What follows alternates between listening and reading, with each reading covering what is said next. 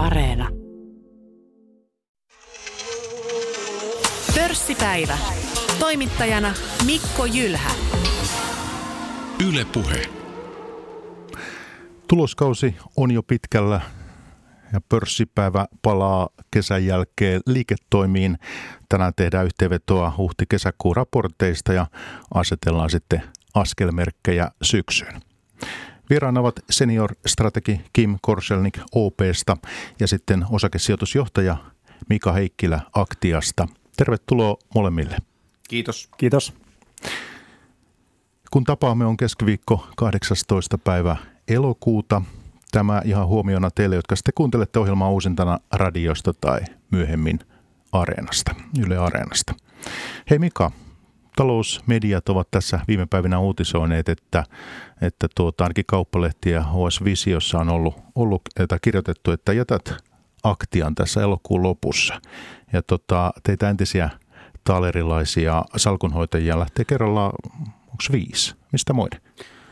No, jos mä lähden omasta puolestani puhun ja, ja muiden puolesta en tietenkään päätäkään, koska tämä on ihan oma päätös. Huomaa, että tässä iän myötä, kun on 30 vuotta ollut rahoitusalalla, 25 vuotta rahastohoitajana, niin jossain vaiheessa tulee aina mieleen sellainen, että, että pitäisikö tehdä sellainen ratkaisu, että ottaisiin kalenterin omaan haltuunsa.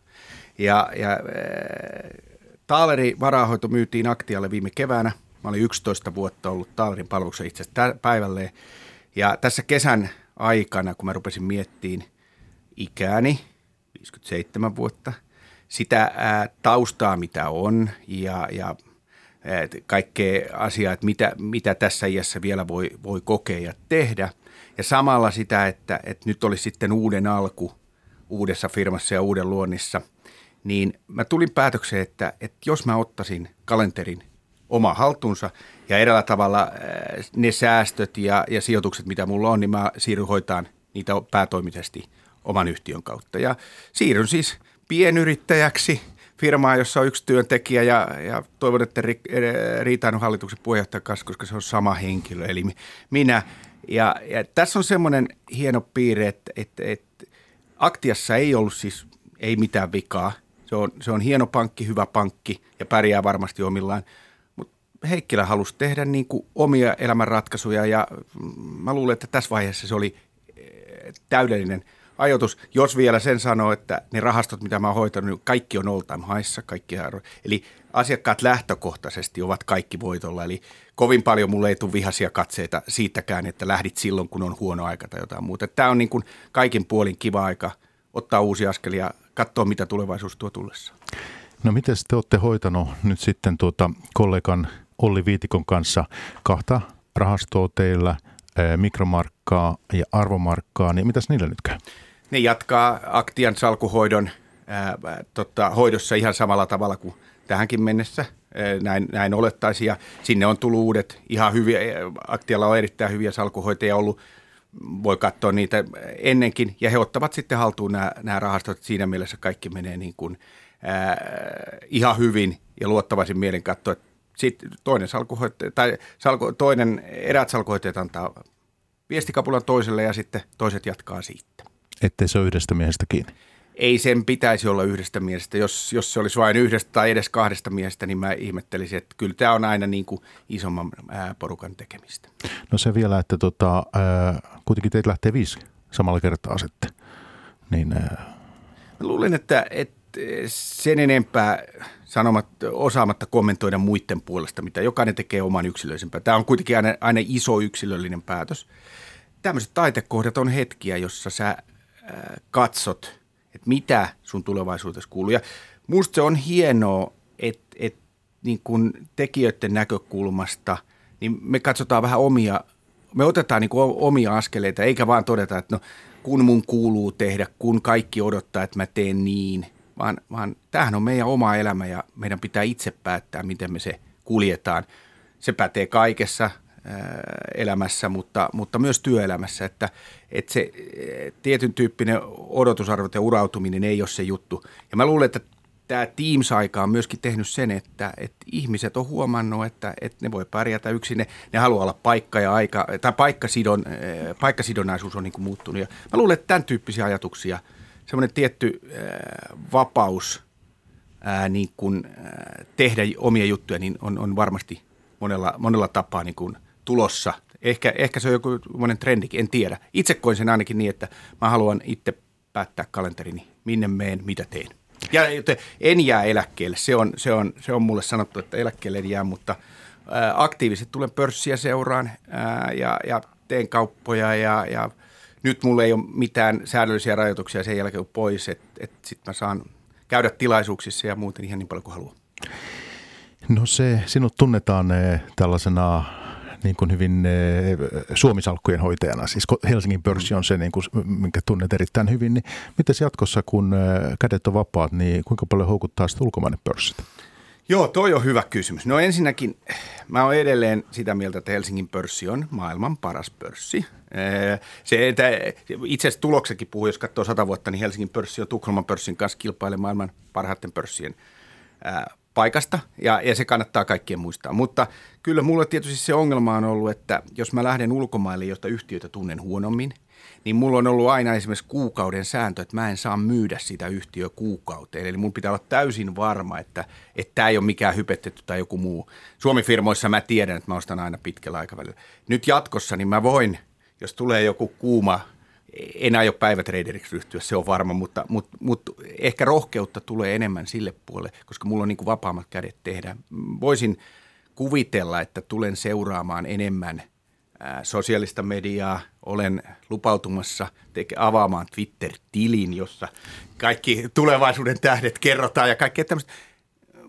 Mä oon tässä viimeisen parin viikon aikana, kun mä oon tätä miettinyt, niin siinä mielessä innoissani, että mulla on puhdas pöytä – mä tapaan enemmän ihmisiä, mä pääsin ehkä kuuntelemaan erilaisia firmoja, mä voin mennä sinne, mikä tuntuu mielenkiintoiselta ja, ja, ja, ja eräällä tavalla avaan ihan uuden maailman työ minäni ja työurani kannalta, mikä ehkä vielä sopii tähän tämän ikäiseen, koska tota, toivot, terveys ja, ja innokkuus kantaa. Ja sitten on enemmän aikaa seurata IPAN pelejä. IPAN pelejä ja voihan tässä joku nähdä sellaisenkin, että mä alan jo valmistautua ensi kevään Uroslivelle mestaruusjuhliin hyvissä ajoin. Että, tota, että mulla on ainakin aikaa olla sitten jokainen playoff-peli katsomassa, kun Ilves taistelee siellä. Liika alkaa syyskuun alussa. Kyllä, toivottavasti me päästään katsomaan myös paikan päälle sinne. Yes. Mika Heikkilä tänään pörssipäivän vieraana. Tehdään tuloskaudesta yhteenvetoa. Ja hei Kim, miten sun kesä on mennyt? Joo, kiitos. Siinä se on mennyt, mennyt tota noin vähän pätkissä loma, lomaan tuon tuloskauden myötä, että, että kesä, kesän tuloskausi tahtoo olla yleensä aika pitkä, että siellä ensimmäiset yhtiöt tulee jo, jo heinäkuun puolivälin paikkeilla ja sitten viimeiset, viimeiset raportoivat näinä päivinä, kun tätä lähetystä tehdään, että tämä on vähän, vähän pidempi, pidempi niin kuin noin tai jakautuu vähän pidemmälle ajanjaksolle nämä, nämä katsaukset. Joo, siis ehkä huomiona se, että Marimekko, Apetit, United Bankers, Viking Line, tällaisia yhtiöitä, jotka eivät vielä ole raportoineet, eikö näin? Joo, kyllä, ja Kojamo taitaa Hex 25 yhtiöistä olla vielä tällä viikolla tulossa myöskin. No joo, tota, teit kremppaa, nimittäin nyt äh, kysyn ihan sen takia mökillä esimerkiksi, koska nyt puutavarahinnat on ollut tosi huimissa tasoissa. En ole rempaa tehnyt, tehnyt tuota, mutta on kyllä puutavarahintaa seurannut, että, että sitä taitaa jopa Fedin pääjohtaja kommentoineen, että, että inflaation, kun on puollut puhetta tästä inflaatiosta ja sen, sen tilapäisyydestä, niin, niin siinä tosiaan nähtiin sahatavarassa valtava nousu ja nyt on nähty sitten yli 70 prosentin lasku sieltä kevään huipputasolta, että, että siinä on kyllä saanut ajoittaa, ajoittaa terassilautojen oston, jos on halunnut, halunnut tuota hyödyntää. No onko, onko kumpikaan kiuasta vaihtanut taas tänä kesänä? Harvi ainakin kauppa käynyt. Ei ole, mutta mä oon luvannut Harvian johdolle, että se seuraava kiuas on Harvian kiuas, mutta kun siellä on erään toisen valmistajan kiuas jo 20 vuotta toimii äärimmäisen hyvin. Mä ihmettelen, että se toimii niin hyvin.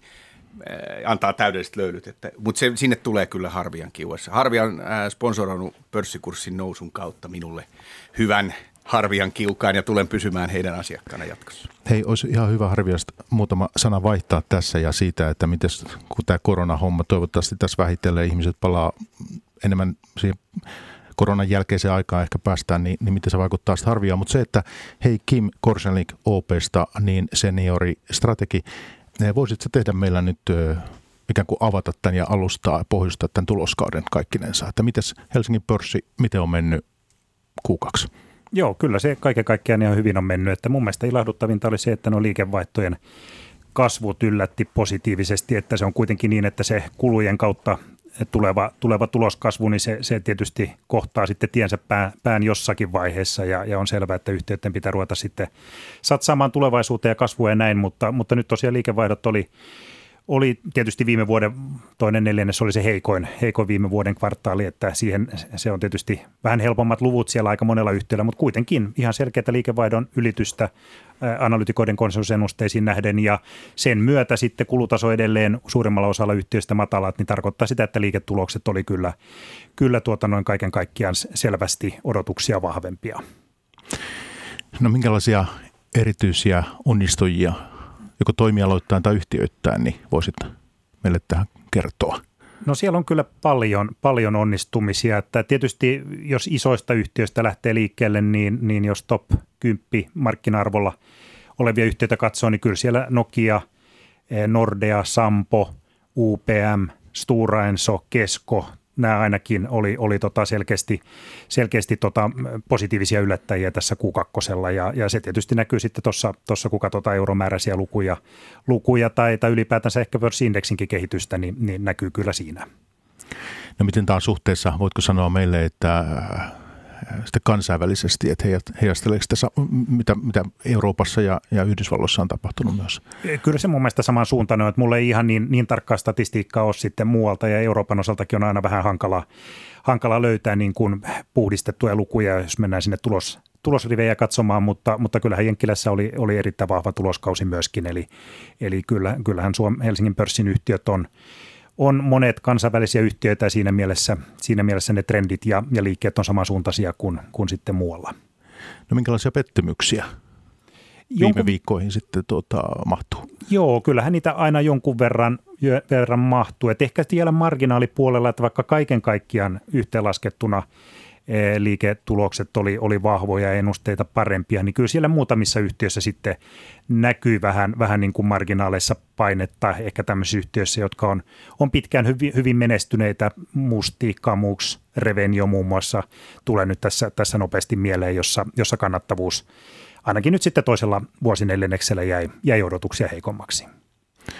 No minkälaisia syitä yhtiöillä sitten on on tähän kannattava, vähän heikkoon kannattavuuskehitykseen. Eri yhtiöille tietysti erilaisia. No juu, siinä on kyllä, kyllä sitten melkein pitää, pitää yhtiö, yhtiö yhtiöltä perata läpi, mutta, mutta ehkä, ehkä siinä vähän se, semmoinen niin kuin osalla ainakin on se, että lähdetään sitten jo panostamaan niin kuin eh, kasvuun. Sitten jo, joissakin yhtiöissä tietysti tapahtuu, on, on jotain, otetaan jotain ERP-järjestelmiä käyttöön tai, tai, tai muuta. Ne, ne saattaa sitten ainakin lyhyellä aikavälillä näkyä, näkyy kannattavuudessa.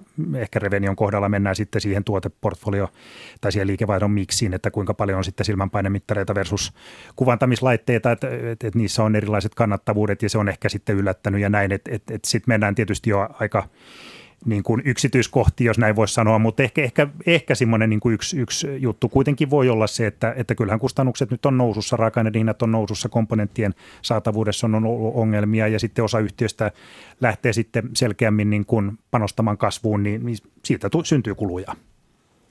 No hyvä. Kiitos Kim. Mitäs sä haluaisit ja voisit Mika lisätä tähän yleiskuvaan? Jos tuohon on kai vähän lisättävää. Mä aloittaisin ehkä sillä, että, että jos me mietittiin näin salkuhoitajan näkökulmasta on aina, aina eh, kun jää lomalle ja, ja miettii sitä, että mitä, mitä toivoisi lomalta, niin tämähän oli täydellinen kesä. 28 lämmintä, ei tuulta, järvi on tyyni ja aina kun aamulla eh, katsoin niitä tekstiviestejä, joita tuli, että paljonko – joku pörssindeksi nousi, niin se nousi joko 0,2 tai 0,3 prosenttia, jolloin ei tarvinnut tehdä niin kuin yhtään mitään. Ja sitten kun alkoi tämä tuloskausi, niin sehän alkoi ihan systemaattisesti niin, että yritykset löi ne nousseet ennusteet ja, ja, ja se oli kyllä niin kuin lievä, mun mielestä se oli jopa, jopa lievä yllätys, että edelleen mennään – koska Q1 lyötiin selkeästi ennustukset ja analyytikot oli nostanut ennusteita, niin taas mentiin yli niin, niistä. Ja äh, ihan samoja nimiä pyörii tuossa. Nokia, äh, mun mielestä se oli kesän paras pörssiuutinen. Ensin positiivinen tulosvaroitus ja sitten vielä selkeä ohjeistuksen nosto. Nokia on musta toivottavasti palaamassa kehiin. Nordea jatkaa erittäin vahvaa parantamiskehitystä. Itse asiassa kaikki pankit, pankkitoiminta hyötyi siitä, että korot vähän nousi ja, ja varahoitopalkkiot oli, varahoidot oli kasvanut ihan selvästi. Sitten koronavoittajat, siellä, siellä on niin kuin ihan huikeata kehitystä, keskot, harviat tässä, tässä mainitut. Sitten mun on näistä ehkä pienyhtiöistä niin kuin nostettava ehkä, ehkä yksi hienoimpia pörssitarinoita viimeisen 7-8 vuoden aikana kuuteen, joka nousi Hex 25. Ja, ja yhtiö, jonka Nokia myi kai neljällä miljoonalla eurolla – kahdeksan vuotta sitten Digialle ja nyt sen arvo on, on neljä miljardia ja, ja, ja se on noussut Hex 25. Ja sen kasvun kiihtyminen siitä, mitä, mitä tapahtui, niin tämähän on niin kuin kaikkein paras uutinen, että, että ei vain niin, että kuluja säästämällä, vaan me saadaan sitä liikevaihdon kasvua. Siellä oli monta tämmöistä niin kuin hyvin positiivista yllätystä. Kun sanoit, että Nokia, Nokian tulos ja, ja toi positiivinen tulosvaroitus, eikö, Kyllä. niin oli, oli kesän ikään kuin ykkös ykkös tai paras uutinen. Oliko M- näin? Niin. M- joo. Paras pörssiuutinen. M- mulle se voi, voi olla, että, että totta toi, toi huikea kuutinen, mutta musta se oli Nokia. Jos mä, ajattelen, mä ajattelen pörssisijoittajana, suomalaisena Helsingin pörssin yksityissijoittajan määrää, mä ajattelen Suomen kansantaloutta ja sitä kokonaisuutta, missä Nokia on monta vuotta rämpinyt sen hienon menestyksen jälkeen – ja, ja, ja sitten kun on ollut nämä, nämä ostot ja jatkuvatyyteet ja sitten johdon vaihtuminen vuosi sitten, ja sitten tulee Q1 jo ensimmäinen selkeä parannus, sitten tulee Q2 jo nostetaan äh, heinäkuun alussa, mennään, tullaan nostaa ohjeistosta, sitten kerrotaan luvut, että nostetaan, niin Nokia on pääsemässä takaisin siihen 5G-imuun ja, ja on niin kuin palaamassa kehiin, koska vähän näytti huolestuttava vuosi sitten, että onko se luisumassa ohi, tämä menee Ericsson ja sieltä tulee joku Samsung ohi – teknologiasta. Ja eh, niistä luvuista voi monta niin kuin katsella yksittäisesti, mutta mu- muutama havainto ehkä lukuja yläpuolelta, niin Lundmarkin johdolla eh, suoraviivaistettiin sitä organisaatioa, tehtiin selkeitä malleja, että, että myydään myös palikoita operaattorille, ei kokonaisjärjestelmiä. Ei ne niin kuin hetkessä tuo, tuo tämmöistä parannusta. Kyllä se markkina on ollut hyvä. Mutta, mutta on ihan selvä, että kun firmalla joka on koko ajan säästänyt ja taistellut sen kas- heikkenevän kassavirran ää, kanssa, niin kun se kääntyy, niin siellä on insinööreillä valtava määrä ideoita, jotka odottaa vaan niin kuin rahoitusta, että antakaa nyt mulle sitä kapasiteettia, että mä voisin ideoida. Ja silloin ylijohto pystyy ruveta allokoimaan näihin ideoihin lisää rahaa, joka johtaa aika nopeeseen takaisinmaksuaikaan, koska ne parhaat ideat on niin kuin aika nopeasti takaisinmaksu. Ja, ja se, mitä Lundmarkin on sanonut, että meidän pitää olla teknologiajohtaja. Ja mä haluan, että se on taas johtava teknologiayhtiö niin, että asiakkaat haluaa ostaa ne tuotteet sen takia, että se on paras, koska sitten se viimeinen kysymys, että mikä sen hinta on. Ja, ja, ja sitä kautta Nokia palaa uudestaan. Niin kuin, ei se, ja nyt en, äl, älkää kuulijat koskaan kuvitella, että se palaa niin kuin samanlaiseksi. Se ei ole matkapuhelinyhtiö, vaan se on verkkoyhtiö, jonka kasvunäkymät on hitaampia. Mutta se palaa kuitenkin, ei niitä verkkoyhtiöitä maailmassa kovin monta ole, että, että se voi olla ihan hyvä sijoituskohde taas. Ja tämä onkin teillä arvomarkassa suurin. Se on suurin, suurin ja jo. mä Q1 jälkeen tuplasin sen paino ja on pitänyt siitä ja Tämä on jännä juttu muuten, pätee myös negatiivisesti. Kun tulee ensimmäinen yllättävä negatiivinen uutinen jostain, niin joku on verrannut sitä torakkateoriaa, että jos näet yhden torakan, niin niitä on useampi. Ja vähän sama tilanne, kun yhtiöt rupeaa kääntyä, kun tulee se ensimmäinen positiivinen uutinen, niin se alkaa generoida sitten useampia positiivisia uutisia, jollei ne ole sitten ihan jotain tuulentupia, että sä oot vaan niin kuin saneerannut, mutta usein käy näin ja, ja, ja eh, ehkä niin monta kertaa tarttunut siihen putoavaan puukkoon liian aikaisin, niin mä oon oppinut, että odota se, että tulee se ensimmäinen positiivinen uutinen ja räväytä sitten sen. Ja näin tein Nokiassa nyt viime keväänä. Kim, sun ajatuksia Nokiasta olisi kiva kuulla kanssa. Joo, kyllä tuossa, tuossa tota, mikä kävi noin pää, pääkohdat läpi, että kyllä, kyllä se on just näin, että se, se positiivinen kierre, voisin kuvitella, en tunne nokialaisia, mutta voisin kuvitella, että tunnelmat on aika erilaiset siellä firmassa nyt kuin, kuin vielä, vielä vuosi puolitoista sitten. Että kyllä siinä on myöskin se, se niin kuin mentaalinen muutos, joka siinä tapahtuu, kun päästään kertoa positiivisista asioista ja, ja toimitusjohtaja kertoo, että nyt haetaan teknologian johtajuutta ja, ja lähdetään taas panostamaan ja lisäämään resursseja tutkimukseen ja kehitykseen ja muuhun, niin, niin onhan se selvä, että, että se kääntää sen tunnelman, kun jokaisella ihmisellä tai riittävän monella, monella sitten into kasvaa, niin, niin kyllähän se sitten näkyy tuossa työsuorituksissa myöskin, että et, et, kyllä semmoisella niin kuin positiivisella kierteellä sillä on varmaan aika isokin merkitys tonkin koko luokan yhtiössä. Niitä on ilmapiiri. Ilmapi- niin, niin, nimenomaan no. se, että, että on, on semmoinen niin kuin meininki taas siinä tekemisessä ja, ja nähdään niin kuin, niin kuin valoa edessä ja, ja kun se tosiaan se tilanne, tilanne silloin pari vuotta sitten, niin oli, oli kyllä varsin niin kuin hankalan näköinen. Ää, eh, joo. Mä ehkä tuohon, tähän, nimenomaan tähän kohtaan lisää vielä sitten ilmapiiristä, jos otetaan vähän, tämä on karrikoitu esimerkki, mutta jos, jos firma, joka jatkuvia YTiden jälkeen aina sanoo, että vaikka olisi hyviä ideoita, niin ei kun säästetään lyijykynistä ja, ja, ja ruutupaperista, koska meillä on tiukka, että te voi niin kuin tehdä, niin se tarkoittaa, että parhaat talentit lähtee sitten naapuriin. Ei, ei siitä ole 200. Jos mä väärin muistan, niin Nokia on palkannut, sanonut palkkaavansa Suomeen 1500 tai jotain sitä suuruusluokkaa uusia insinöörejä sehän on valtava joukko uutta innokkuutta, uutta äh, luomisen niin kuin ideologiaa sisään, joka tulee pyörämyrskyn tavoin ja sanoo, että hei, täällä on kaikkia mahdollista juttua kivaa tehdä. Ja, ja tämä, tämä luo se, kaikki jäljelle olevat sanoo, että hei, mehän ei enää tarvita, että me voidaan ottaa näitä uusia äh, niin kuin, äh, juttuja käyttöön ja lähteä eteenpäin. Ja se, se on musta se, joka voi kääntää aika paljonkin asioita. Mutta toisaalta on mielestäni syytä muistaa, että äh, tietysti suomalaisille tärkeä yhtiö ja toivotaan menestystä, mutta kyllä vastustajat myös, kilpailijat, ovat aika kovia, että, että tuota, Huaweita ja nyt Samsung on, vähän yrittää ja, ja Ericsson. Että, Et sun pitää olla, niin kun niin. sä oot maailmanliikassa, sun pitää olla ykkönen. Ja, ja se ajatus, mikä Nokia Alcatel Lucentilla oli, että myydään kokonaispaketti operaattorille, niin sehän ei toimi. Operaattorit ostaa aina palasia joku tekee hyvin jonkun verkon ja joku toinen toisen osan, mutta jos sä kuvittelet, että saa koko paketin, niin sä oot aina e, siellä niin kuin sivu, sivussa katsomassa, että me, me ei saada niin kuin kauppoja ollenkaan. Samsung iski sinne, mistä, anteeksi toi Huawei, Huawei otti sieltä, mistä se niin kuin parhaiten kauppaa sai ja, ja osoitti, että se on teknologinen. Ja sen takia Nokian pitää tehdä niissä, missä se on paras, niin ei muuta kuin panostusta sinne lisää.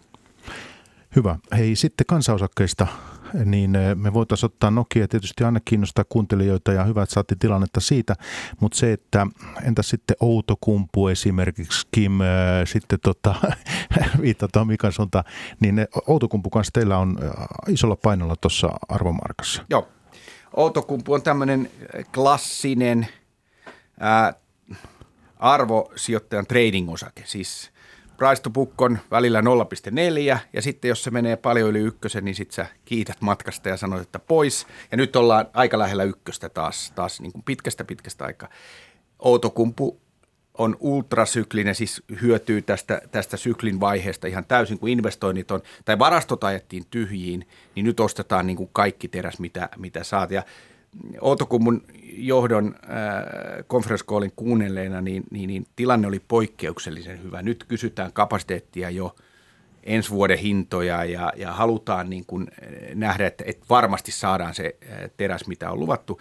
Tässä on myöskin se, että Kiina on vähän rajoittanut oman teräksen tuontia Eurooppaan ja, ja nyt til, markkinatilanne on tosi hyvä. Tämähän ei jatku ikuisesti ja, ja musta oli hyvä kuulla, että Outokummun johto preferoi – velkojen maksua ja sillä kassaverilla, mikä nyt tulee sisään, niin ei lähdetä ainakaan ostaa mitään firmoja, eikä mielellään laajentaa, koska nyt kun mennään täysillä, niin nyt pitää vain nostaa hintoja niin paljon kuin sielu sietää ja rohkeus kattaa ja kerätä sitä rahaa sitä varten, kun tulee se alaslasku. Ja mä luulen, että kaikki sijoittajat, jotka Outokummus, ehkä en kaikki, mutta suuri osa sijoittajista odottaa, että missä vaiheessa hypätä pois kelkasta, että hyppääkö liian aikaisin vai myöhässä, mutta, mutta tällä hetkellä se eh, ja tämä koskee kaikkia teräsyhtiöitä länsimaissa, niin ne takoo rahaa todella hyvin. Kapasiteetit on aivan tapissa. Joo, ja mun mielestä oli kyllä hy- hyvä pointti toi velkojen niin kuin lyhentäminen ja muu, että, että tuossahan vähän ongelma on ollut se, että on hyvin syklinen yhtiö ja sitten on paljon velkaa. Ja se, se yhdistelmä on se on hankala sitten, kun tulee se huono hetki. Että, että nyt olisi kyllä toivottavasti saavat hyvää, hyvää kassavirtaa sisään ja, ja pystyvät tosiaan sitä velkaa hoitamaan. Ja hehän teki Anninkin tuossa tota alku, alkuvuonna tai tänä vuonna, jolloin myöskin jolla myöskin sitten tasetta vahvistettiin. Siitä käy kaikki piensijoittajat tykän. No se on tietysti aina vähän, vähän tuommoinen niin ajatuksia herättävä, että, että osalle porukkaa sitten suunnataan anti, anti sitten alempaan hintaan, mutta, mutta se on sitten yhtiön johdon ja hallituksen pitää arvioida, että milloin se, milloin se kannattaa tehdä milläkin tavalla. No miten sinä arvioit? No mä en, mä en nyt äh, sitä Outokummun tapausta tunne niin tarkkaan, että miten, miten et en, en seuraa sitä itse, että en pysty oikein sillä tavalla ottaa kantaa siihen, siihen mutta tota, kyllä tietysti ihan, ihan normaaleja merkintäoikeusantajakin voidaan, voidaan tehdä, että en mä nyt pidä sitäkään niin kuin kauhean huonona ideana, mutta, mutta jossain tapauksessa sitten preferoidaan sitä, että saadaan, saadaan nopeasti, nopeasti tuota noin prosessi läpi. Joo, ja siis tota, Kim, äh, niin Outokumpu ei ole sinun seurannassasi, mutta sen kuitenkin olen huomannut, että siis äh, korjaa, jos olen väärässä, niin teidän tavoitehinta on jotakin kympin luokkaa vai? Joo, kyllä me positiivinen näkemys siinä on ja, ja tota, sehän on tosiaan niin kuin – tämän hetken niin kuin tulostason nähden edullinen, mutta sitten tietysti se iso kysymys on siitä, että mi- mihin se tulos sitten, sitten tulevina vuosina tulee asettumaan, että todennäköisesti ne terästen hinnat ei, ei näillä tasolla pysy ja ei, ei semmoista kukaan ennustakaan, mutta, mutta se on tietysti aina se vähän hankala tilanne miettiä tuommoista syklistä yhtiötä, kun nähdään, että, että jossakin vaiheessa lopputuotteen hinta tulee alas, jolloin, jolloin tietenkin tulos lähtee alas ja sitten ruvetaan niin kuin miettimään, että millä kulmakertoimella se tulee alas ja kuinka alas se tulee ja, ja mihin se ikään kuin pitää ankkuroida se, se tämän hetken niin kuin kurssi tai, tai, tai markkina-arvo. Mutta mut kyllähän, kyllähän tällä hetkellä tosiaan raha tehdään sen verran kiukulla, että, että, että kyllä se niinku siinä mielessä ihan, ihan okolta näyttää edelleen. Mutta tässä äh, piensijoittaja sijoittaja voi miettiä, äh, miten tähän kaikkeen suhtautuu, kun kilpailijalla, siis analyysitalolla, niin äh, tavoitehinta on, on jotakin – 5-6 euroa välissä, jos muistan. Että tässä on tätä, että jakaantuu nyt aika paljon näkemyksestä. Joo, tämä on, tämä on varmaan aika tyypillistä ehkä tämän tyyppiselle yhtiölle just se, että, että toinen, toinen äärilaita on sitten voimakkaat kasvuyhtiöt, niin niissä, niissä myöskin sitten helposti voi olla, olla tavoitehinnoissa ja näkemyksissä sitten isoja kierroja. Totta kai semmoinen tasaisen, tasainen puksuttajan kaikkein, kaikkein niin kuin ennustettavinta se liiketoiminta ja myöskin sen liiketoiminnan arvon ennustaminen on silloin helpompaa, että, että, että tämmöinen niin kuin hyvin syklinen yhtiö, niin, niin joku sitten ehkä ehkä en, en tiedä mihin perustuu sitten nämä, nämä alhaisemman tavoitehinnan analyysit, mutta, mutta totta kai se nyt pystyy arvaamaan, että siinä ennakoidaan sitten niin kuin voimakasta tulosheikennystä tässä sitten seuraavan parin kolmen vuoden aikana. Okei, ja nyt ehkä korostan sitä tässä lähetyksessä vielä, että niin eh, pörssipäivä ei anna mitään sijoitusvinkkejä, semmoisia, ei, ei, mutta että erilaisia näkemyksiä käydään läpi ja, ja perusteluja niille. Ehkä tuohon, tuohon eh, tavoitehintojen eri, erilaisuuteen sen verran vaan, että ihan riippuen siitä, millainen näkemys talouden kehityksestä lähivuosille on. Jos uskoo, että talous, itse asiassa globaali maailmantalous on voimakkaassa investointivaiheessa vielä ensi vuonna ja 2023, muistutetaan, että siellä on isoja elvytyspaketteja Yhdysvalloissa lähdössä infraan, Euroopan ilmastopaketti on lähdössä liikkeelle. Me voidaan nähdä Kiinassa tai, tai Japanissa vähän samantyyppisiä – ja jos uskoo, että näillä on valtava elvyttävä vaikutus infrarakentamiseen ja muuhun, ja samalla yritykset, niin, niin, niin voisi kuvitella, että teräksen kysynnän kasvu on lähivuosina aika voimakasta, jolloin analyytikon näkemys on varmaan aika, aika positiivinen. Jos taas näkee, että tämä oli vähän niin kuin tässä tämä elvytys, eikä sieltä ensi vuonna enää talouskasvu rupeaa hiipuun, niin, niin, niin se nykykurssinkin ennustaminen voi olla – aika, aika niin kuin optimistista, koska riippuu aika paljon siitä makronäkemyksestä tässä, mitä on. Ja tässä jokainen kuulija voi vetää oman makronäkemyksensä peliin ja päättää sen mukaan, mihin pistää autokummun kurssi. Mutta se on kuitenkin teillä rahastossa niin, niin aika isolla painolla. On. Edelleen. Ja, ja, ja edelleen. Ja kyllä mä, mä oon kyllä positiivinen siinä mielessä talousnäkymien suhteen. Tässä on, on, on toki paljon elvytetty, mutta korot on edelleen nollassa tai vähän negatiivisestikin – ja, ja eh, meillä on nämä isot ilmastotalkoot edossa, jotka tuo investointeja. Ja yrityksissä on tietysti se, että et jemmaako sitä rahaa edelleen ja pelkää, että tulee joku koronan viides tai kuudes aalto tai jotain muuta. Ja kun me kuitenkin huomataan, että kaikki maailmat toimii ja kysyntä käy todella hyvänä, niin voi hyvin olla, että siellä alkaa valtava investointiaalto ja me saadaan todella voimakas niin kuin kasvun lähteminen liikkeelle lähivuosina. Voitan nähdä niinkin. Mä otan esimerkin tuolta Metso Outotec-maailmasta. Kuuntelin heidän johtoonsa ja, ja he puhuivat jopa metallien supersyklistä, joka mulle, mulle tuli vähän niin kuin yllätyksenä, että mistä tämä nyt on tullut. Mutta ihan, ihan hyvä pointti. Uusiutuvan energian ja näiden sähkö, sähköllä käyvien ää, niin kuin, ää, vempaimien, siis autoja, sähköautoja ja muita, me tarvitaan aivan hirvittävä määrä eri metalleja, joita, joita ei ole vielä kaivettu tuolta maasta. Siis todella paljon lähivuosina. Niitä ei vielä tarvita, koska ei ole vielä näitä, näitä tarvikkeita valmistettu, mutta jos ne ennusteet pitää. Ja se tarkoittaa kyllä sitä, että kaivosteollisuuden pitää hakea niitä metalleja, perustaa kaivoksia, rakentaa niitä kaivoksia, johon tarvitaan sitten metalleja niin pois. Näin se talous vaan pyörii, että, että jos me meinataan vastata niillä, niillä, niihin kasvuodotuksiin uusiutuva energia osalta, niin täytyy myöskin investoida niihin. Hei, kansanosakkeesta vielä, niin ihan lyhyt, lyhyet kommentit.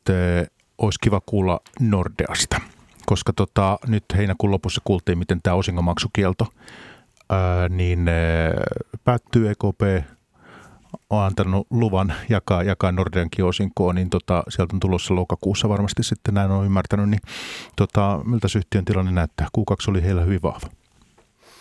Q2 oli, oli tosi vahva. Ää, sekä asuntoluototuksessa he oli edelleen ottanut markkinaosuutta. Rahoituskate meni, meni äh, muistaakseni, olikohan se nyt 9 prosenttia vai jotain sitä luokkaa. Äh, palkkiotuotot taisi olla peräti 30, eli, eli mentiin, mentiin niin kuin todella vahvaa kasvua. Tietysti talouden aktiviteettikin sitä auttoi. Luottotappiot oli taas niin kuin sillä puolella, että palautettiin luottotappiovarauksia niin kuin kaikilla pankeilla, eli niitä ei tullut samaan – Varallisuuden hoito, joka on muuten Nordealla kohtuullisen merkittävä osa, oli 387 miljardia euroa. Eli se on niin kuin aika kokoluokassaan. Näin suomalaisittain katsoen niin kohtuu iso, ja sen voisi kuvitella olevan myös kohtuu arvokas näin varahoitobisnestä ihan läheltä seuraavana. Ja, ja mun mielestä siellä on saatu hyvää vauhtia. Oman pääoman tuotto tuolla kvartaalilla oli 11, olikohan se 9 tai jotain, yli 11 kuitenkin. Ja sieltä on, nyt EKP sallii pääoman palautusta, siellä on ylipääomitettua. Siellä myös haetaan omien osakkeiden ostovaltuutusta. Ja voi hyvin olla, että samassa yhteydessä Sampo, Sampo purkaa vähän omistustaan. Se pääoman tuotto tulee nouseen tätä kautta, kun sitä ylipääomitettua puretaan ja pankki on hyvässä kunnossa. Tämä koskee aika montaa pohjoismaista pankkia. Niin se koskee ei noterattua OP, kun se koskee aktia ja muita. Luottotappioita ei juuri tuu pankit on tosi trimmissä kunnossa ja panostaa varahoitoon. Eli Nordea äh, hyötyy kyllä tällä hetkellä aika kivasti siitä tilanteesta. Ja osinkoja sataa osuuden osakkeenomistajille aika hyvin. No, mitä osakkearvostustasosta voisit lausua? No se on, pankkitoimiala koko Euroopassa on aika äh, siis suhteessa halvasti, halvasti hinnoiteltu, mutta pankkitoiminnan vaikeus on tämä regulatorinen ilma, ilma, ympäristö – ja se, että yhtäkkiä tulee päätöksiä, että et saa jakaa osinkoa sinne ja tämmöisen. Kyllä sijoittajat sen tulee huomioimaan. Ja sitten sama ongelma on edelleen, että meillä ei ole selvyyttä tuosta Etelä-Euroopan pankkitilanteesta. Se amerikkalaisin silmin kuitenkin ne katsoo eurooppalaisia pankkeja. Mutta äh, mun mielestä se on arvosijoittajan näkökulmasta varsin kohtuullisesti ja maltillisesti arvostettu. Ja monia häiritsee, tiedän, että kun Sampo myy, että onko tämä niin kuin – että miksi te, muistutan, että Sampo on jo myynyt ja ne on mennyt hyvin pienellä pre, niin kuin alennuksella kansainvälisille sijoittajille nämä osakkeet. Et, et mun mielestä pitää katsoa aina tässä hetkessä ja eikä muistella vanhoja kumpaakaan suuntaan. Eli musta se on aika äh, maltillisesti arvostettu, kun mä huomioin, että otetaan sieltä ne osingot, jotka tulee pois, niin se pääoman tuotto nousee hyvin. Verrattavissa bondituottoihin, niin sä saat paljon paremman tuoton tässä ja musta hyvin maltillisella riskillä. Hyvä kuuntelija. Sen takia mulla on siis arvomarkassa sanotaan näin, ja tämä ei ole sijoitusvihje kellekään. Mika Heikkilä tuossa ja Aktiasta. Mika, olet vielä tämän kuun osakesijoitusjohtaja johtaja teillä, niin ja Olli Viitikon kanssa olette luotsannut tuota arvomarkkaa ja mikromarkkaa, pari rahastoa, niin sitten pörssipäivän vieraana myös Kim Korselnik ja Kim, sinä olet sitten senior strategia OPstä tosiaan, niin tehtäisikö sillä tavoin, että tämä inflaatiotilanne, tämähän on nyt ollut tämmöinen yksi ihan keskeinen tota, huomion niin kuin aihe markkinoilla tässä tänä vuonna, niin mitä tämä inflaatiotilanne, mitä sille kuuluu? Joo, se on kyllä ollut varmaan se tämän vuoden keskeinen puheenaihe, jos miettii tuota makro, makrotaloutta. Ja jos, jos sen verran peruttaa vielä, että mitä silloin alkuvuonna, niin, niin silloinhan oli aika kovaakin pelkoa markkinoilla siitä, että tämä inflaatio kiihtyy voimakkaasti ja että se tulee pysymään korkealla tasolla myöskin jatkossa pidempään. Ja nyt sitten tässä niin kuin kesän korvilla tai olisiko nyt ollut sitten jo loppu, loppukevästä, niin, niin alkoi sitten ehkä siellä markkinoilla vähän nämä pahimmat pelot – pelot niin kuin hälventyä ja ehkä lähestyttiin sitä niin kuin keskuspankkien leiriä, joka, jossa se, se, se ajatus on se, että tämä on, on tilapäinen, johtuu tästä talouksien avautumisesta ja, ja energiahinnan noususta ja, ja vähän tämmöistä kapasiteetin pullonkauloista ja muista, mutta että se inflaatio lähtee sitten laskuun tuossa loppuvuoden aikana eikä muodostu, muodostu sitten niin kuin pitkällä aikavälillä ongelmaksi. Ja, ja nyt tosiaan ehkä tämä markkinan niin kuin konsensusnäkemys on mennyt lähemmäs sitä niin kuin keskuspankkileiriä tämän inflaation osalta, mutta kyllä tässä edelleen, edelleen niin kuin selkeästi kahta koulukuntaa tuntuu olevan, että kyllä osa on sitä mieltä, että se inflaatio sieltä on tullakseen. Ja, ja, ja se on tietysti kyllä niin osakesijoittajan näkövinkkelistäkin kyllä hyvin keskeinen, koska se vaikuttaa sitten keskuspankkien rahapolitiikkaan ja, ja korkotasoon. Ja sitä kautta, sitä kautta voi kyllä tuoda ainakin pomppuja, pomppuja tuohon loppuvuoteenkin, että kyllä se tässä varmaan teemana tulee säilymään vielä, vielä muutaman neljänneksen ja, ja siihen ensi vuoden inflaationäkymiin, niin niihin täytyy varmaan sitten palata, kun nämä, nämä muutamat neljännekset tässä on nähty, että mikä se, mikä se lopputulema siitä sitten tulee olemaan, mutta, mutta tämä on ehkä niin kuin lyhykäisyydessä se, että miten se tilanne on tässä niin kuin tämän vuoden aikana, aikana elänyt ja mi, miltä se niin kuin tällä hetkellä näyttää. Eli siis kun syksyyn lähdetään tässä, niin eh, pahimmat huolet ovat hälvenneet?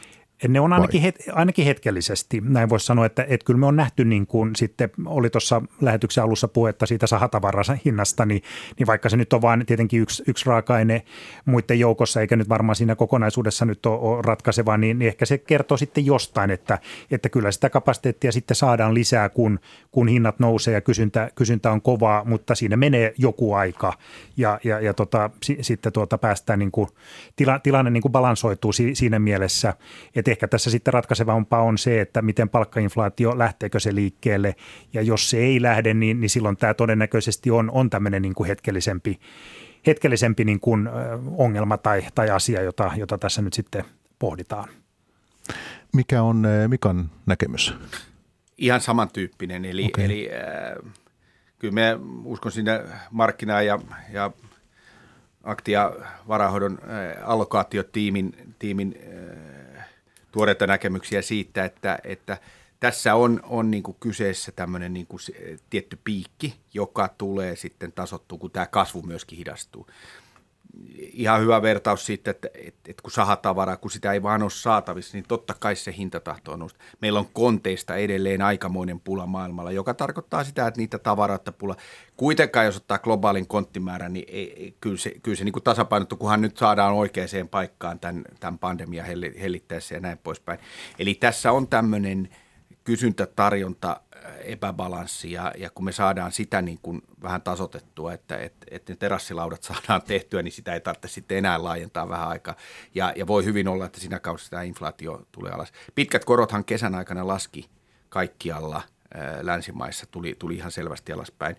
Ja, ja voi hyvin olla, että jonkinmoista ää, niin kuin heiluntaa tullaan tässä näkeen tämänkin syksyn aikana. Ennen kaikkea sitten keskuspankki Fedi alkaa jossain vaiheessa pienentää sitä ostoa – joka on varmasti ihan tervettäkin, mutta, mutta eh, se suurin pelko inflaation niin kuin ryöpsähtämisestä niin alkaa vähän niin kuin, ää, tasottua. Ja se vaatisi tuonne palkkainflaation menemiseen, joka, joka on kyllä, ei siitä ole kauhean isoja merkkejä. Sitä tietysti herkeämättä seurata. No yksi yhtiö, Kim, mikä sinulla on seurannassa on Bittium, oululainen Bittium. Niin eh, he eikö viitannut tähän, eh, tähän tota, sirupulaan tai komponenttipulaan, mikä liittyy sitten tietysti tähän näihin pullonkauloihin. Joo, kyllä, kyllä siitä itse asiassa aika moni, monikin yhtiö, yhtiö kyllä tota, valitteli ja, ja Bittium yksi niistä ja, ja kyllä he ihan, ihan tavallaan tuommoisen vähän numerisenkin arvion antoi, että kyllä he muutaman miljoonan euron myyntiä menetti, menetti tuossa toisella neljänneksellä komponenttipulasta johtuen, että enemmänkin olisi tavaraa mennyt, jos olisi saatu tehtyä ja se pari miljoonaa tai muutama miljoona voi tuntua pieneltä rahalta, mutta sen yhtiön siis liikevaihto on, on siellä 20 nurkilla, niin, niin kyllä se ihan niin kuin, sillä tavalla ihan niin kuin merkityksellinen juttu oli heille ja, ja, ja niin kuin muillakin yhtiöillä, niin kyllä siellä epävarmuutta niin kuin loppuvuodelle on, että miten tämä asia nyt etenee, että, että kyllä mä uskoisin, että siitä siitä niin kuin vastatuulta tulee aika monellekin yhtiölle. Ehkä ei nyt ihan niin, että, että menisi pilalle loppuvuosi, mutta, mutta kuitenkin tämmöinen niin kuin voisiko sanoa uusi, uusi asia, jota nyt varmaan ne yhtiöt lähti, lähti tunnistaa kyllä tämän tilanteen jo viime vuoden loppupuolella, että tämmöinen voi tulla, mutta, mutta ainahan ne tuppaa sitten ainakin sijoittajille tulemaan vähän, vähän yllättäen ja, ja voi tulla vähän yllättävästä paikoista ja, ja, ja myöskin se vaikutus sitten eri yhtiöihin voi olla vähän erilainen, koska, koska sitten en ainakaan itse nyt tunne niin tarkkaan, että mi, mitkä komponentit siellä nyt just on niitä kaikkein, kaikkein niin kuin kriittisimpiä tai mistä on suurin, suurin pula ja, ja, ja onko niitä, pystyykö niitä sitten hinnalla kompensoimaan. Tietysti pieni yhtiö voi ajatella, että no maksetaan vähän enemmän, niin me saadaan se, se pieni määrä, määrä niitä komponentteja kyllä, mutta, mutta sitten tietysti jos joudutaan isoissa volyymeissa ostaa niin kuin nyt joku autoteollisuus tai muu, niin, niin siellähän ei voi lähteä, lähteä sitten, sitten ikään kuin tämän, tämän tyyppisillä niin kuin kiertoreiteillä tilannetta paikkaamaan. Ja se on, mikä on erittäin mielenkiintoista minusta tässä on myös tämä eri yhtiöiden neuvotteluasema siinä, että miten, miten näitä siruja saa. No se on totta jo, että siinä tietysti pieni, pieni yhtiö on, on, on heikommassa asemassa, että totta kai se, ne isot, isot siruvalmistajat ja, ja ylipäätänsä komponenttivalmistajat, niin totta kai he haluaa pitää hyvät välit niihin suurimpiin asiakkaisiinsa, että se ei ole, se ei ole varmaan niin kuin yllätys. Ja esimerkiksi kesän uutisista, jos mietin, niin Toyota teki ilmeisen vahvan tuloksen Japanissa. Heillä on sitten taas paikalliseen puolijohdevalmistaja ymmärtääkseni aika toimiva niin kuin yhteistyösuhde. Ja tämän kaltaisia asioita. Ja, ihan varmasti tämmöisiä, nyt, nyt testataan se niin sanottu partnership, mikä oikeasti toimii, kelle, kelle toimitetaan ja kelle ei, kenen kanssa. Miten, hyvä muistaa aina, aina miten päämies on kohdellut myöskin sitten niin kuin alihankkijoitaan tai komponenttitoimittajiaan, niin voi olla, että se näkyy sitten näissä tilanteissa, ketä, ketä muistan, että joskus aikoinaan puhuttiin jostain suomalaista suuryhtiöstä, joka ei kohdellut kauhean, kauhean kivasti, niin, niin, niin. Tämä on hyvä muistaa aina, tämä, tämä ei niin no sijoittajamielessä siinä mielessä, että on hyvä seurata, miten yhtiön johto käyttäytyy niin kuin to, eri yhteistyökumppaneita ja mun mielestä kannattaa aina muistaa se, että voi tulla just tämmöisiä aikaa, että sä oot oikeasti pulassa ja silloin niiden kanssa, kenen kanssa sulla on ollut hyvä suhde, niin se kaveri yleensä auttaa sua. Bittiumista vielä tekee mieli kysyä, että siellä nyt tämä menestys antaa edelleen vähän odottaa, että jos kurssiakin tuossa vilkasin, yhtiö ei sinänsä mulle ole kovin tuttu, mutta toki näin niin kuin otsikkotasolla ja tällä tavoin, niin kurssi kehittynyt vuodessa, niin ei, ei onko vielä laskenut vuoden takaisesta vai Joo, nyt en ihan muista vuoden takaisin, mutta, mutta sanotaan, että sillä vähän isolla pensselillä kun maalaa, niin siellä kuuden seitsemän välissä on ollut välillä olla vähän kuuden al, al, alapuolella, välillä on käyty sitä vähän seiskan yläpuolella ja nyt ollaan tosiaan siellä kutosen alapuolella, eli siinä mielessä niin kun ainakin nyt jos katsoo viimeistä vuotta, niin, niin kohtuu matalalla, että et siinä nyt on, on Tietysti korona toi vasta tuulta heille niin kuin viime vuonna. Toki liikevaihto vähän kasvoi muutaman miljoonan euron, mutta toki odotukset oli kyllä jo viime vuoteen kovemmat ja nyt sitten tänä vuonna, tänä vuonna nyt sitten tämä komponentti asia saattaa sitten jonkun verran painaa, painaa yhtiötä. Et, et sanotaan, että isot panostukset tehty, tehty niin kuin tuotekehitykseen ja, ja siellä medical-puolella mun mielestä ihan hyvä kasvu on nähty tänäkin vuonna. Et ei, ei, ei, ei nyt sillä tavalla niin kuin pelkästään negatiivista, mutta, mutta tämmöistä pientä vastatuulta niin kuin eri paikoista tullut, joka, joka nyt sitten ehkä on, on se pääsyy, minkä takia tuo kurssikin nyt on, on kohtuumatalalla. Siellä on tosiaan tämä medical-puoli ja sitten on näitä tämmöistä tietoturvallista viestintäteknologiaa, näinkö? Joo, ja, ja lähinnä sitten puolustusvoimille ja viranomaistahoille niin kuin – järjestelmiä ja, ja, ja puhelimia ja näin, tämän tyyppistä. Onko tämä viranomaispuoli, niin onko tämä oikein lähtenyt lentoon sitten? No ei, ei se siltä niin kuin oikein näytä, että he ei nyt erikseen rap- tai raportoi kyllä niin kuin liikevaihtolukuja, mutta tuloslukuja ei ole raportoitu, mutta, mutta kyllä se varmaan niin on, että tuo medical puoli on kannattavaa ja, ja sitten tämä tämä defense security puoli, on sitten, sitten tappiollista. Et tietysti koko yhtiönkin tulos nyt on, on vielä, vielä niin kuin hyvin vaatimatonta lähellä nollatasoa, että siinä mielessä tämä nyt ei ole vielä, Eh, mitä mä nyt sanoisin, pitää, pitää, pitää uskoa siihen, että nämä panostukset alkaa tuottaa, tuottaa sitten tulevina vuosina ja se tulostaso sitten on jotakin ihan muuta kuin mitä se tällä hetkellä on. Muistelen, että viime vuonna te poimitte OPlla niin tällaisia hyviä ikään kuin pitkän aikavälin mielenkiintoisia keissejä. Ja eikö sä ottanut Bittiumin kuitenkin siihen? Joo, kyllä se, mä oletan, että puhutaan, puhutaan niin kuin samasta video, asiasta. Joo, kyllä. Ja, ja kyllä siinä nimenomaan oli perusteena se, että, että yhtiö on, on satsannut kymmeniä miljoonia euroja eh, tuotekehitykseen nimenomaan näiden uusien niin kuin SDR käsi- ja ajoneuvoradioiden eh, kehitykseen. He en nyt ihan tarkkaan sitä lukua tietenkään kerro, mutta tämä on siis mun, mun arvio. Ja, ja sitten samaan aikaan tuo medical-puoli on, on päässyt niin kuin hyvään, hyvään kasvuun ja viime vuosi nyt oli siinä pieni, pieni miinusmerkkinen vuosi, mutta tänä vuonna kyllä on ainakin alkuvuonna kasvettu hyvin. Et nämä oli tavallaan niin kuin niitä komponentteja, jos nyt miettii, että yhtiön markkina-arvo on noin 200 miljoonaa euroa, ja, ja se on niin kuin nettovelaton suurin piirtein, niin, niin tuota, ihan pelkästään nämä tuotekehityspanostukset, jotka on laitettu, jolle toivon mukaan tuottoa saadaan jatkossa, niin, niin, niin siihen nähden markkina-arvo on alhainen, mutta niin kuin sanoit, niin, niin näyttöjä, näyttöjä odotellaan. Mm, mutta että et ole sitä videojulkaisuja ja kohdasta ikään kuin mielipidettä sitten muuttanut, että näet edelleen sen potentiaalin siinä? Joo, kyllä se potentiaali siellä on, että, että toki tietysti jos, jos nyt mietitään sitä puolustusvoimille suunnattujen tuotteiden osalta, niin, niin totta kai jos kauppoja ei tule – ja, tai ne menee muualle, hävitään kilpailutuksia, niin kuin nyt esimerkiksi Espanjassa näyttää käyneen, niin, niin totta kai se silloin vähän, vähän niin kuin himmentää sitä potentiaalia sillä puolella. Et, et, et tietysti mitä pidempään joutuu odottamaan, niin, niin sen suuremmalle koetukselle ikään kuin joutuu se, että on, onko se potentiaali sieltä realisoitumassa vai eikö ole. Mutta mun mielestä vielä sitä ei voi sanoa, etteikö näin voisi käydä. Ok, hei hyvä kuuntelija, pörssipäivä menossa Kim Korselnik OPsta tänään vieraana ja sitten Mika Heikkilä Aktiasta. Ja Mika, äh, te lähditte kesällä mukaan Spinnovaan, tosi kuuma IPO, tota, puupohjaisia tekstiileitä, niin äh, mitä siltä odotatte, kuinka paljon te ikään kuin olette valmiita antamaan aikaa? Joo, tota... Koska se on aika pitkä pitkässä se on puussa. Pit, pitkässä puussa ihan, ihan niin kuin konkreettisesti. Tota, mun mielestä viime kevään ää, taisi olla 14 listautujaa, niin, niin musta Spinnova oli yksi mielenkiintoisin, ellei mielenkiintoisin. Ja, ja, ja jos ajatellaan, että suomalaisesta, meidän, meidän niin kuin juur, juurilta eli metsästä, puusta, sitä on hyötykäytetty, joka on hyvä muistaa, että, että, että menee, ajatellaan tätä metsäkeskustelua, että sitä ei voisi hyödyntää tai muuta, niin päinvastoin siitä pystyy tekemään montaa eri lailla tuotetta.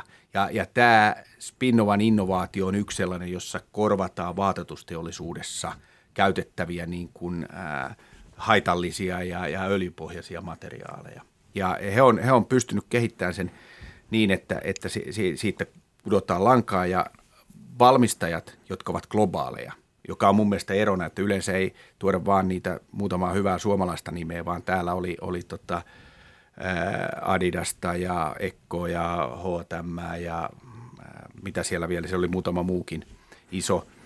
Ja se koko ajatus on rakennettu jo vähän isommalle niin kuin, niin kuin kysynnälle ja näille esimerkiksi Adidas on tuomassa vaatetusmalleja, jotka perustuu ihan pelkästään kierrätettäviin – vaatettoihin, ja kuluttaja haluaa niitä. Tämä lähtee siis kuluttajan vaatimuksesta, jossa vaatevalmistaja vastaa siihen, poistaa näitä haitallisia materiaaleja, ja silloin Spinnova on tuomassa siihen niin kuin oikeaa raaka-ainetta.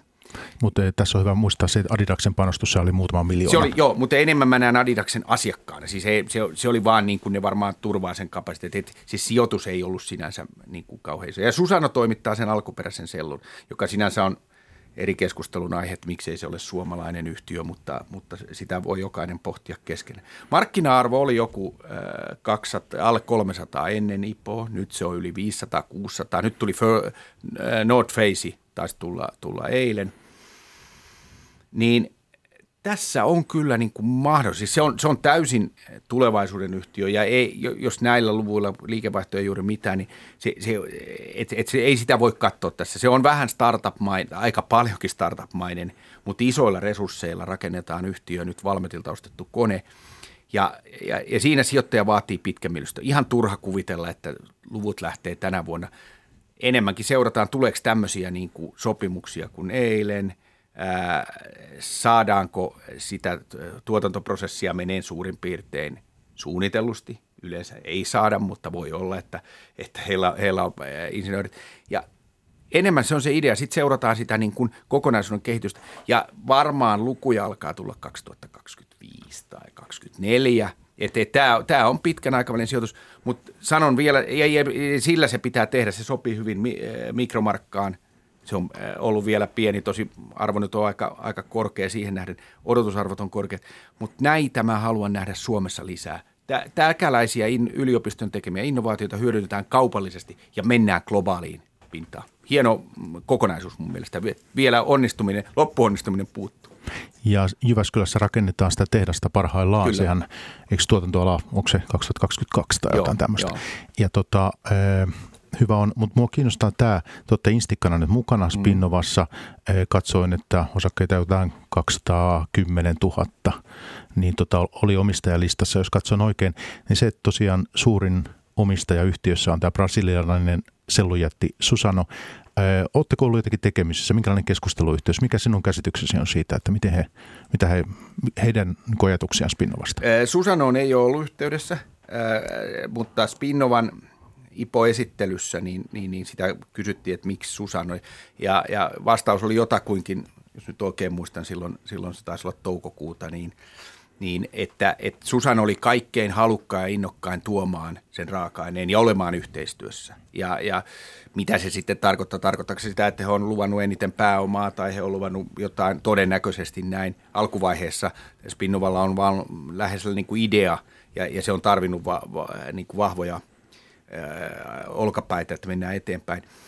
Ei olla oltu, Susannon, mutta Susannon intressihän on toimittaa se raaka-aine loppupeleissä ja se haluaa saada sen niin kuin mahdollisimman isoksi, jotta se voi toimittaa mahdollisimman paljon tätä raaka-ainetta sinne ja saada sitä kautta niin kuin korkeamman ää, katteen ja hyvän asiakkaan omalle tuotte, tuotteelle.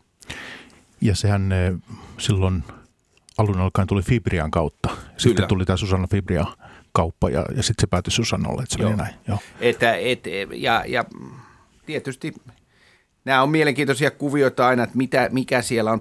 Toisethan on enemmän innokkaita ottamaan osaa tämmöisiin startuppiin ja toiset haluaa nähdä ennen ja ehkä kehittää itse sitten omiansa. Mutta äh, jos nyt oikein muista, Metsäbodin markkina-arvo on 3,2 miljardia tai jotain ja tämä on 500-600 miljoonaa, niin 20 prosenttia Metsäbodin markkina-arvosta tuli niin kuin naps ja, ja toinen on kuitenkin tehnyt vuosikymmeniä sitä, että että että näin nopeasti odotusarvo, mutta kaikille sijoittajille, se, jos siihen lähtee, niin pitää muistaa, että se horisontti on aika kaukana. Että niin kuin sanoit, 22 ehkä aloitetaan tuotanto ja, ja, ja se vasta rämpätään varmaan 23, että, että siellä vasta sitten ruvetaan lukuja näkemään. Hei, tehdään äh, yhteenvetoa pian, mutta se vielä ihan lyhyesti Mika, että Kreate listautui alkuvuonna te olitte hetken mukana, myytte pois. Joo, meillä Mikromarkassa on, me kuunnellaan kaikki listautujat ja osaa me lähdetään. Ja esimerkiksi Kreateen lähdettiin, me saatiin kauhean pieni allokaatio, että se, se jäi alle prosentin osuus. Ja meillä on ollut aika keskitetty salkku aina, että, että me halutaan sitä, se rivien määrä rajattuna, että jos jotain muuta otetaan tilalle ja silloin oli näitä uusia tulossa, niin me todettiin Kreatessa kai kahden kuukauden omistamisen jälkeen, että tämä oli ihan ok, mutta, mutta meidän joko pitäisi moninkertaistaa tai sitten me todetaan, että, että annetaan tämä muille omistajiksi. Tehtiin ihan ok voitto ja ei, ei myyty ekana päivänä, vaan se oli pari kuukautta, nähtiin se hinta. Mä musta jonkin, me saatiin sitten ihan, ihan tyydyt, tai siis varsin hyvä voitto siihen nähden. Mutta se oli enemmän rahaston strategiaan, eli me ollaan keskitytysti sitten niissä yhtiöissä, missä me ollaan. Hyvä. Hei, ruvetaan tekemään yhteenvetoa tässä. Q2-tulokset pääosin saatu, niin kuin tässä on puhuttu, niin tulossa myös toki vielä osiltaan Suomessakin, niin mites nyt sitten, minkälaisia askelmerkkejä Kim sinun niin kuin strategiassa tässä nyt on sitten äh, ohjelman loppuun laittaa? No joo, kyllä tässä tämän vuoden niin kuin tulosnäkymä minusta niin kuin näiden raporttien ja ohjeistusten ja markkina näkymien perusteella on ihan positiiviset, että toki sitten on näitä, mitä tässäkin nyt on puhuttu näistä kustannusten nousuista ja, ja komponenteista ja muusta, että aina, ainahan nyt jotakin, jotakin on niin kuin vastatultakin, mutta, mutta kyllä kaiken kaikkiaan niin kuin tuo kysyntänäkymä on, on loppuvuodelle mun mielestä ihan hyvä Suomi-yhtiöiden näkövinkkelistä, että siinä mielessä voisi odottaa, odottaa niin kuin vahvaa koko vuotta, vuotta niin kuin tuloskasvun mielessä. E, toki sitten aina se arvostus on sitten se toinen juttu, että onhan tässä kurssit noussut niin kuin yleisindeksitasollakin parikymmentä prosenttia tänä vuonna, että to, toki tämä on niin kuin sijoittajienkin tiedossa ollut, että tässä niin kuin, e, niin kuin näkymät on hyvät, mutta, mutta siitä huolimatta, niin, niin kyllä mä nyt suhtautuisin noin, noin kokonaisuutena ihan positiivisesti tuohon loppuvuoden näkymään, jos nyt Helsingin pörssin e, yhtiöitä ja osakkeita miettii. Mitä sanot sitten heille, jotka tuolla palstolla ja muutenkin niin pohdiskelee tällaista romahduksen mahdollisuutta? Niin, kyllä niitä, niitä voi, voi miettiä ja varmaan, varmaan kannattakin miettiä erilaisia skenaarioita ja miettiä, että mistä se romahdus sitten voisi vois tulla. Ja, ja, ja tota noin, kyllä se varmaan sitten aika pitkälti mun mielestä nivoutuu kyllä.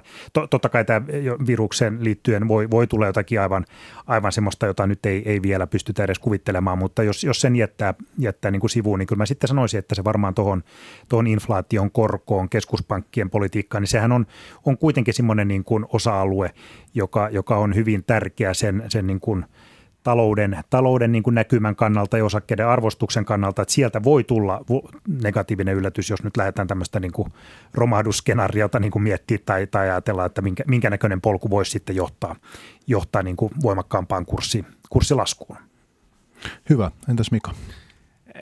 Varmaan, jos mä jäin miettimään tuota romahdusskenaariota, niin aina tietysti osa, osa odottaa romahdusta ja pitää muistaa, että sitten kannattaa tulla, tulla myöskin jossain vaiheessa sisään. Keskuspankkien toimet on varmaan sellainen, joka tulee näkyyn jollain aikavälillä tästä vuoden kaksi eteenpäin, koska se muuttaa ehkä tota absoluuttisesti alhaista korkotasoa ja se hinnoittelee monia yhtiöitä niin, että voit ottaa melkein tuloskasvu joskus äärettömästi. Se, se, se on niin kuin yksi asia – sitten voi olla aina sellaisia, mitä me ei osata. Me, meillä on tässä edessä joku asia, mutta me ei pystytä sitä havainnomaan. Esimerkiksi joku tietojärjestelmien totaalinen romahdus tai kaatuminen, koska me ollaan niin verkostotunut. En povaa sitä, mutta, äh, mutta vaan heitä niin kuin esimerkkinä tästä. Ja sitten jos mennään enemmän tähän päivään, niin tulosnäkymä on tosi hyvä. Kurssit on toki noussut ja se on ehkä ollut havaittavissa, että vaikka on mennyt todella hyvin, ei se harvia esimerkiksi enää – se, se kasvuhan oli ihan, ihan räjähdysmäistä, mutta kurssi taisi tulla tulospäivänä 7 vai 8 prosenttia alas. Eli, eli vähän ehkä sijoittajilla on se, että joo, pitääkin kasvaa, mutta me ollaan vähän niin kuin tiedetty tämä jo. Ja, ja ehkä sellaisen noston vielä tekisin, että yhtiöt, jotka ovat saaneet koronasta ihan selkeitä hyötyä, niin tästä eteenpäin korona ei ole enää tuon niin mitään, mitään ekstra pommia lisää, koska tota, terassia ei voi laajentaa, paljut alkaa olla, ne kiukaatkin on vaihdettu, että se pitää sitten laajentaa niin kuin markkina-aluetta. Ja, ja tämä päivä Helsingin Sanomien kannessa oli Finnaarin lennot ja ne hinnat oli näin, näin vapautuvalle, vapautuvalle salkuhoitajalle kohtuullisen houkuttelevia, kun pääsi 60 mihin tahansa – Euroopan kaupunkiin. Mutta eikö se pitää mennä Lappiin? No mä, mä käyn ensin siellä, mutta tota, kyllähän matkailu avautuu ja, ja, ja ihmisillä alkaa mennä muuallekin rahat. Et mä katsoisin niitä koronavoittajia, että niillä on sitten oikeasti, tässä on tapahtunut mu, iso muutos, jotka oikeasti kasvaa, mutta mut vain koronan tulle, niin ne saattaa pikkusen niin ruveta kärsiä. Sulla on kuitenkin harvia luottoa. on, on, on. Harvia vie saunan myös aasialaisille. Nyt on aika kiittää. Tänään pörssipäivän vieraana oli Mika Heikkilä Aktiasta ja sitten Kim Korselnik OP-ryhmästä. Kiitti molemmille. Kiitos. Kiitos. Pörssipäivä. Toimittajana Mikko Jylhä. Yle Puhe.